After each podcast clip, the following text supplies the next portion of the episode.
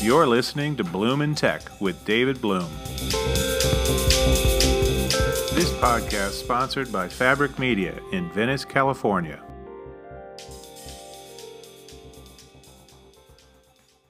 Hey everybody, welcome back to another episode of Bloom in Tech. I have a couple of things on my mind this week I wanted to share with you, and I'll have some more things down the road as well, I suspect. But uh, for now, let's talk about Apple, or at least one part of Big Apple Week. Every fall, they do a big announcement about their iPhone's latest models and uh, throw in a lot of other things. This year, it was particularly interesting because they finally have a couple of streaming services that they're going to be rolling out one for games and one for streaming video. They are actually arriving soon, not just one of these days, but they have a date, they have a price. And in doing so, Apple headed to the bargain bin this week when it came to pricing for both. Uh, no one's worried about Tim Cook's covering his next meal with these reduced prices. After all, the company once again jumped above $1 trillion in market capitalization after the announcement. But Apple's pricing positions may ruin dinners for a few competitors who will need to review their business models in coming weeks. Apple is still charging plenty of money for plenty of the products it announced on Tuesday. Indeed, one Washington Post take was headlined iPhone 11 First Look? That's an awful lot of cash for a camera. While true, I still can't make a call with my Sony mirrorless camera, much as I love it, and however capable it is of taking amazing photos. But there are deals to be had with Apple for the first time in a while especially in the soon to be crowded sectors of streaming video and games. Let's start with that $4.99 monthly price for Apple TV Plus, the service that will showcase some $6 billion worth of premium scripted programming, such as The Morning Show. That high profile series about an embattled morning news program stars Jennifer Aniston, Steve Carell, and Reese Witherspoon, a couple people you may have heard of. They reportedly spent millions, hundreds of millions of dollars to make this uh, series, more than even HBO's final season of the Game of Thrones, and it didn't even have a dragon in it, though some might argue that Jennifer Aniston's character has a bit of Westeros coursing through her veins.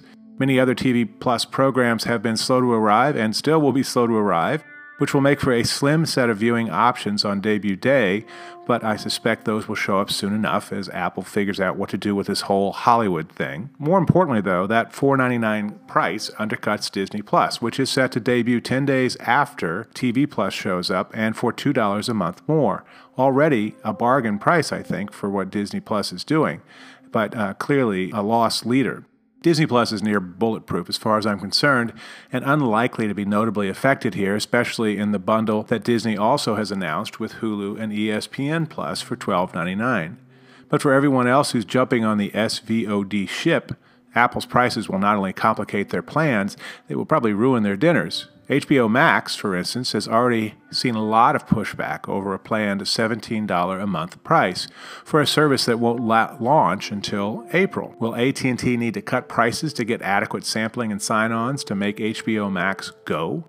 And what does this price do for the business model of Comcast's still unnamed service, or that Vudu redo we keep hearing about from Walmart?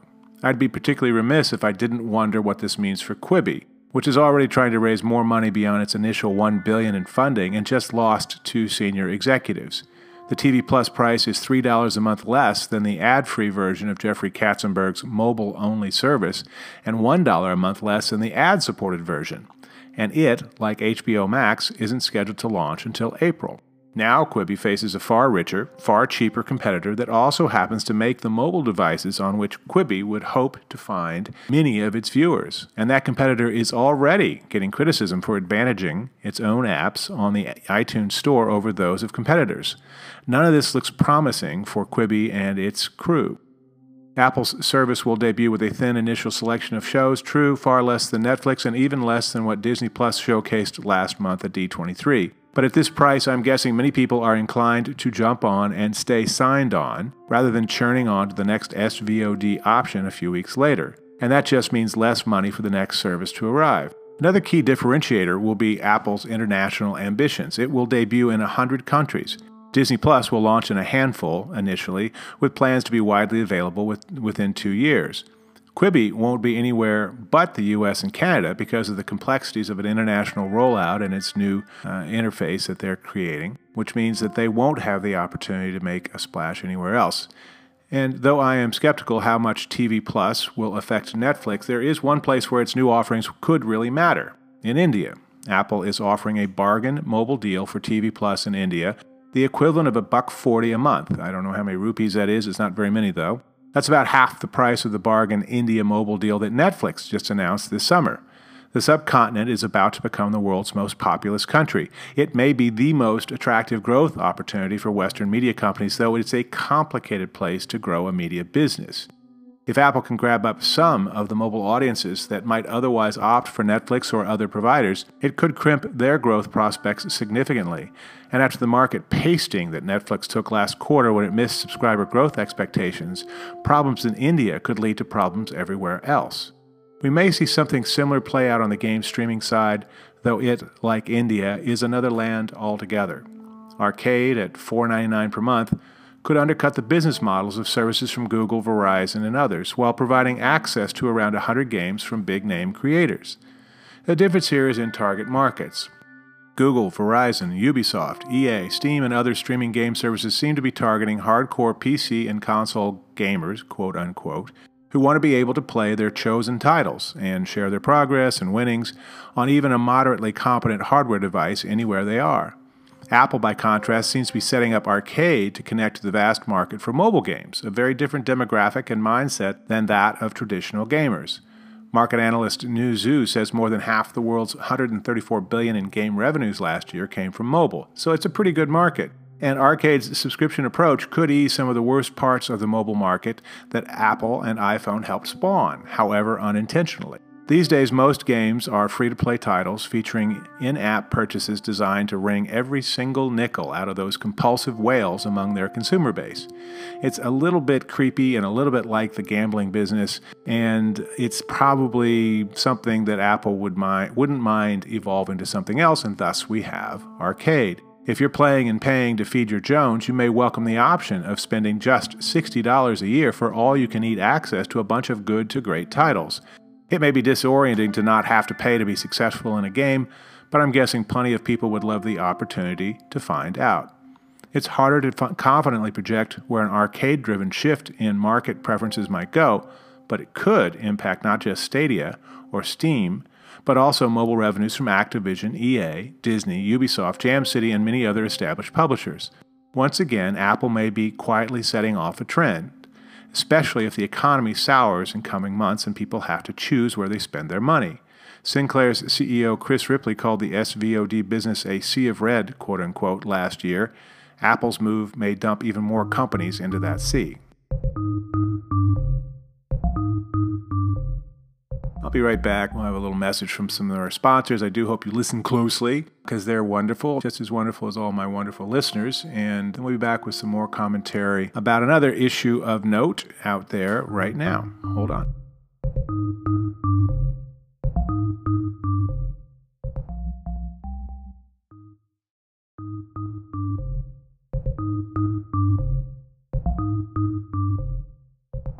And we're back. Thanks for listening. This is David Bloom again with Bloom in Tech. And uh, some more thoughts, uh, some of the changes that are going on out there. This is also about streaming video, particularly about a shift in the ways that companies can make a living in this business if they are niche providers, not trying to take on Apple directly. The music industry has long been the choking, gagging, barely surviving canary in the dank and dirty coal mine of entertainment's digital transformation. The good news the music business is kind of back. Admittedly, it took a decade for the choking and gagging to ease, but now revenues from streaming services such as Spotify and Apple Music finally make up for all the money lost when people stopped buying physical copies of songs. Now, streaming companies comprise 80% of the $9.8 billion music business. Along the way, though, the industry's near death experience forced a lot of innovation and entrepreneurship most particularly in so called 360 deals between a label and the performers that it signs.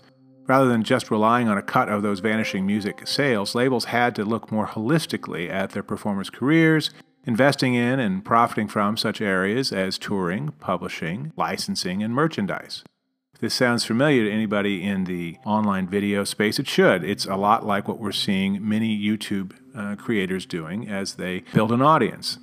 The name for such deals refers to 360 degrees, as in all encompassing, and 360 is an approach that we're now seeing other parts of the online video business embrace. It's no longer enough for a video service to rely on just video to ensure that it can survive and thrive. With Disney Plus, Apple TV Plus, HBO Max, Quibi, that unnamed service from Comcast, and everything else coming, it's really not going to be enough soon. That was the big lesson from a panel that I moderated this past week, featuring top executives from Ellation, Whistle, Condé Nast Entertainment, College Humor, and service provider Applicaster, for a conference on OTT and online video services.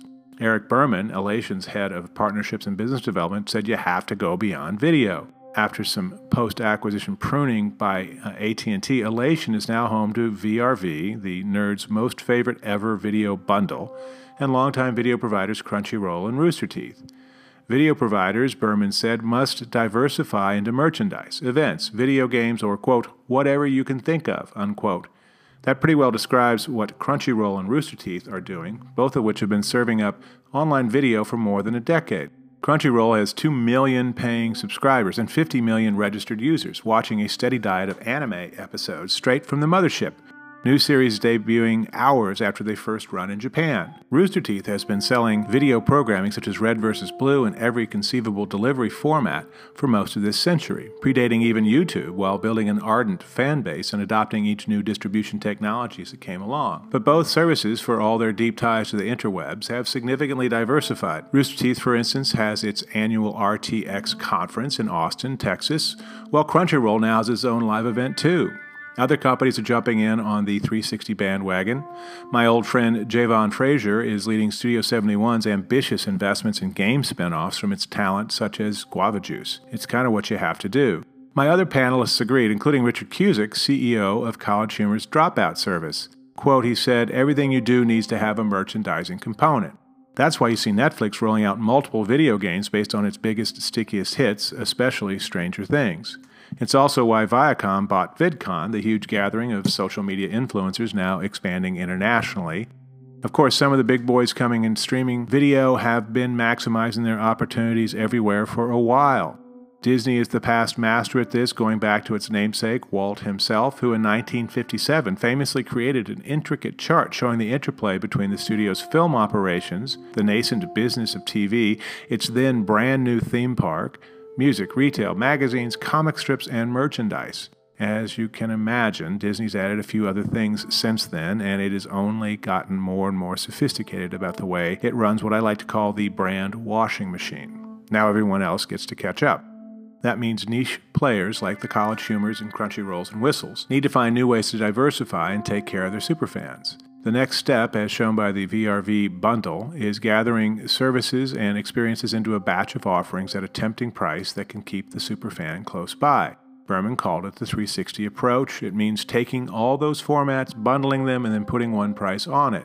VRV includes access not just to Crunchyroll and Rooster Teeth, but also Boomerang, Cartoon Hangover, Curiosity Stream, High Dive, Mondo, Nick Splat, and VRV Select, all for a bargain price. Throw in the live events, games, merch, etc., and you're feeding the bottomless appetite for more cool stuff to a specific niche of fans. Disney, no surprise, is already there too, recently announcing a bundle featuring Disney, Hulu, Disney Plus, Hulu, and ESPN Plus that just happens to cost $1 a month less than Netflix's most popular package. It's almost certainly a, mo- a money losing price, but Disney cares much more about getting lots of subscribers signed up fast, at least for now. If you're wondering why Disney is willing to eat several hundred million dollars in short term losses, please refer to Walt's diagram and remember the new cycle that it's adding to the washing machine. Apple is clearly headed to the bundle business too, though they haven't yet announced it. It's pretty easy to envision the bargain bundle of iTunes Music, TV Plus, and maybe News Plus, perhaps the arcade game service, and iCloud storage. All of that together for mm, 30 or 40 bucks looks pretty darn good. The other part of this, and it can't be overlooked, is social media. Croi McNamara, Condé Nast's SVP of programming, said just because you have an OTT service, you can't overlook YouTube and the other video friendly social media outlets. Condé Nast Entertainment has used its YouTube channels to test concepts that later can become streaming channels or programs for the publisher and other distribution outlets. Just this week, they announced a GQ Sports channel or on uh, YouTube, one of the latest efforts to extend what they're doing, their brands, into various sectors that they feel like are complementary. For now, Condé Nast is creating streaming channels for Wired and Bon Appetit based on the strong audience responses to their YouTube content. Sooner or later, expect niche video services from all 17 Condé Nast publications. And I'm betting you can expect more Wired tech culture gatherings, Bon Appetit food weekends, Architectural Digest design showcases, and Vogue Fashion Week events. The social media video content can be a farm team for the pay site, where content is tested for elevation to the SVOD service. It can be a Barker channel, tempting casual fans and converting some to subscribers. And it can generate its own revenue with ad money and sponsorship deals, native content, product placements, and more. The bottom line, when you're looking to make your online video service a success, look at all the other things that don't involve video. Isn't it nice to be holistically one with your fan universe? Repeat after me. Om.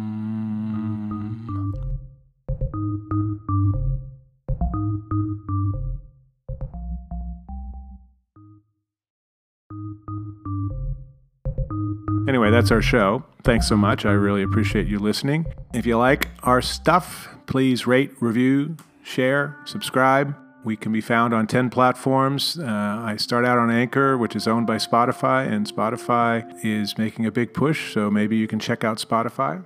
They are a sponsor these days, and I quite appreciate that. You can also, if you really like what I'm doing, you can become a supporter and chip in a few bucks through Anchor.fm's supporter system, and I would really appreciate that to help keep the wheels greased on this uh, ever so powerful media machine. If you'd like to connect with me, please follow me on Twitter at David Bloom, on LinkedIn, David L. Bloom. You can always reach me uh, here through audio comments that Anchor.fm enables on all the places where you can hear this podcast. In the meantime, I hope you're doing well. I look forward to hearing from you. I'm going to be out uh, out in New York for a conference in a couple of weeks and uh, moderating a cool panel and plenty of stuff going on in October as well. I will talk to you all soon. This is David Bloom for Bloom and Tech. Over and out. You've been listening to Bloom in Tech. I am your host, David Bloom. Thanks so much. And our podcast has been sponsored in this episode by Fabric Media in Venice, California. Take care, everyone.